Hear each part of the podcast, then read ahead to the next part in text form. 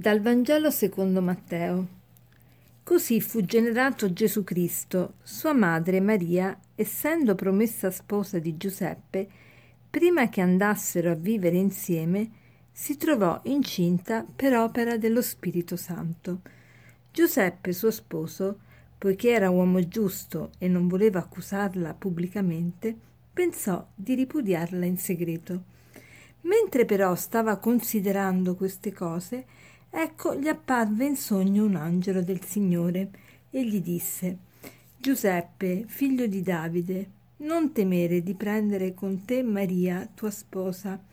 Infatti il bambino che è generato in lei viene dallo Spirito Santo. Ella darà alla luce un figlio e tu lo chiamerai Gesù. Egli infatti salverà il suo popolo dai suoi peccati. Tutto questo è avvenuto perché si compisse ciò che era stato detto dal Signore per mezzo del profeta. Ecco la Vergine concepirà e darà alla luce un figlio e, lui sarà, e a lui sarà dato il nome di Emanuele, che significa Dio con noi.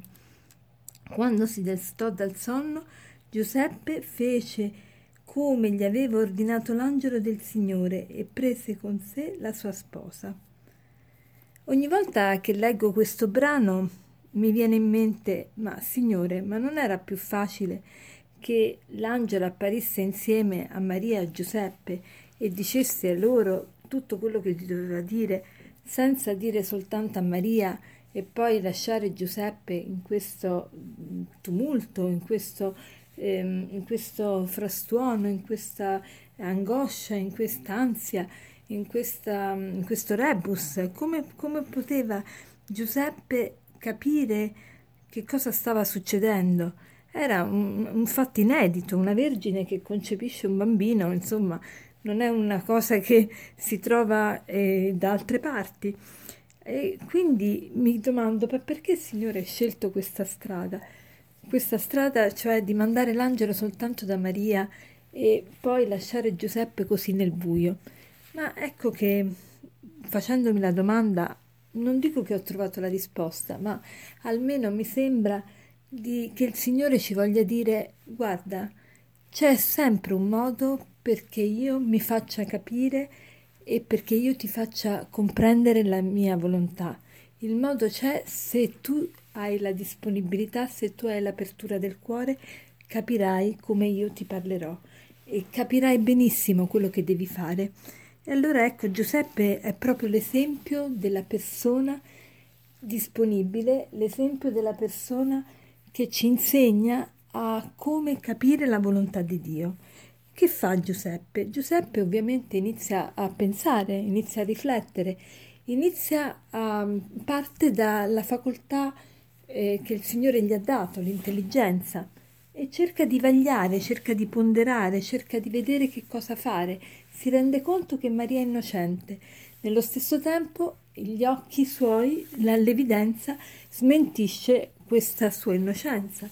Come mettere insieme le due cose? Ecco, lui pensa, siccome è uomo giusto, giusto vuol dire buono nella Sacra Scrittura, e mm, allora non vuole accusarla pubblicamente perché sa che cosa vuol dire quello, vuol dire la lapidazione per Maria, e allora pensa di ripudiarla in segreto.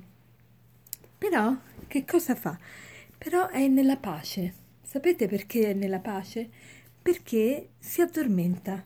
Quando uno si addormenta, pur avendo un problema molto forte, molto pesante, vuol dire che lascia le redini della sua vita a Dio. Vuol dire che, che, non è preoccupato, si occupa del problema, ma non si preoccupa del problema.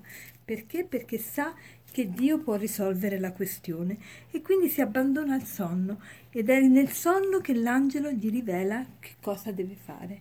Ecco, anche nella nostra vita, questa è l'applicazione che possiamo fare di questo brano a noi, anche nella nostra vita, anche noi spesso rimaniamo perplessi, non sappiamo che cosa dobbiamo fare, iniziamo a usare il ragionamento e sicuramente il ragionamento ci aiuta, però il ragionamento non è tutto, dobbiamo poi rimetterci a Dio, lasci- abbandonarci nelle sue mani, non angosciarci, ma invece lasciare tutto a Dio in mano al Signore e il Signore ci manderà un angelo Che cosa vuol dire ci manderà un angelo?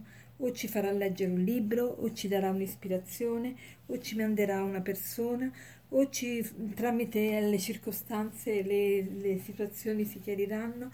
Insomma, anche per noi ci sarà una rivelazione, ma quando? Quando noi lasciamo a Dio il comando, quando noi obbediamo, quando noi facciamo tutto il nostro possibile per occuparci dei problemi senza preoccupazione, con la fiducia che Dio, è Dio che conduce la nostra vita e che conduce la storia. E allora eh, Giuseppe è proprio il, segno della persona obbediente. Obbediente, obbedire vuol dire ascoltare in profondità. Ecco, Giuseppe è proprio l'uomo dell'ascolto. Pensate che nella Sacra Scrittura non c'è nemmeno una parola che abbia pronunciato Giuseppe, proprio perché lui è l'uomo dell'ascolto e ascoltare e obbedire hanno la stessa radice. Obba udire è proprio obbedire, eh, che vuol dire ascoltare con eh, premura, con attenzione. Quindi ehm, rinnoviamo la nostra fede in Dio e, mm, e, anche intensifichiamo la nostra devozione a questo santo così speciale che è San Giuseppe, patrono della Chiesa universale. E per concludere vorrei citarvi questo aforisma che dice l'uomo che ha imparato a obbedire è proprio questo che può comandare. Buona giornata.